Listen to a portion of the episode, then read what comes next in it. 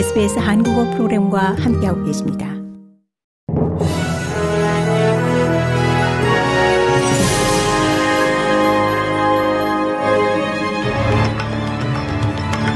(2024년 1월 9일) 화요일 아침 SBS 한국어 간추린 주요 뉴스입니다.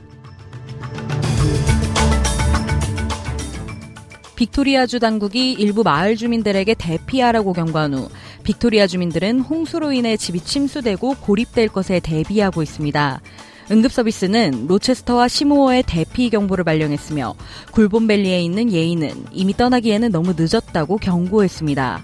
빅토리아주 재난안전청장 릭 뉴전트는 지난 24시간 동안 30건 이상의 구조가 이뤄졌으며 침수 지역에서의 운전이 지속적으로 문제가 되고 있다고 말했습니다.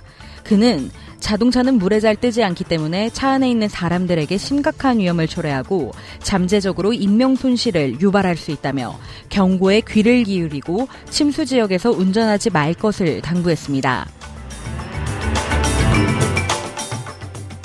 올해부터 인조대리석 사용이 금지됨에도 불구하고 다양한 산업 분야에서 근로자의 폐건강에 대한 심각한 우려가 여전히 상존하고 있습니다. 전문가들은 크기와 모양이 안전성을 판단하는 데 똑같이 중요할 수 있는데도 테스트는 입자의 무게만 고려한다고 지적했습니다. 퀸즐랜드 대학교에서 개발한 테스트 방법은 잠재적으로 치명적인 물질을 더 광범위하게 식별하고 광업 및 건설과 같은 산업에 종사하는 근로자를 흑패증 및 규패증과 같은 질병으로부터 더 잘 보호할 수 있을 것으로 기대됩니다.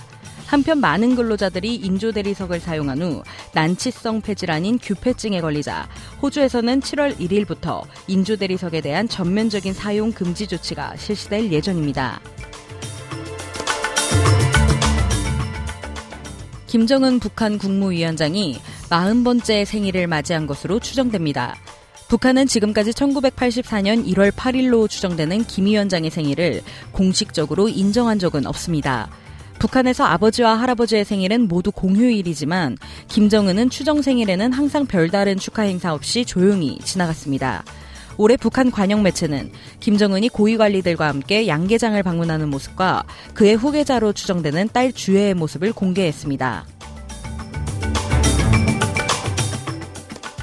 우리 군은 최근 북한의 잇따른 9.19 남북군사합의 위반으로 이제 적대행위 금지구역은 존재하지 않는다는 입장을 밝혔습니다. 이에 따라 서북도선은 물론 육군 전방지역에서의 훈련도 전면 재개될 전망입니다. 북한은 지난 2019년 서해 창린도 해안포 사격을 시작으로 동서해 사격금지구역에서 10여 차례 합의를 위반해왔습니다. 군은 북한의 도발로 더는 합의를 유지하는 것은 무의미해졌다며 훈련을 재개하겠다는 방침을 밝혔습니다. 앞으로 서북도서에 배치된 K9 자주포와 K1 전차, 북해안포 타격용 스파이크 미사일 등의 사격 훈련이 이어질 것으로 보입니다.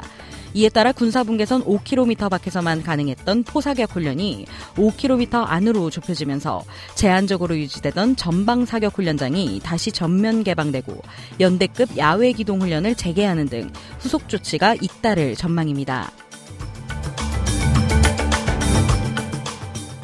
이상 이 시각 간추린 주요 뉴스였습니다. 뉴스의 김하늘이었습니다.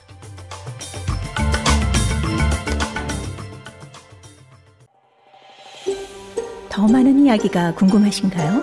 애플 포드캐스트, 구글 포드캐스트, 스포티파이 또는 여러분의 포드캐스트를 통해 만나보세요.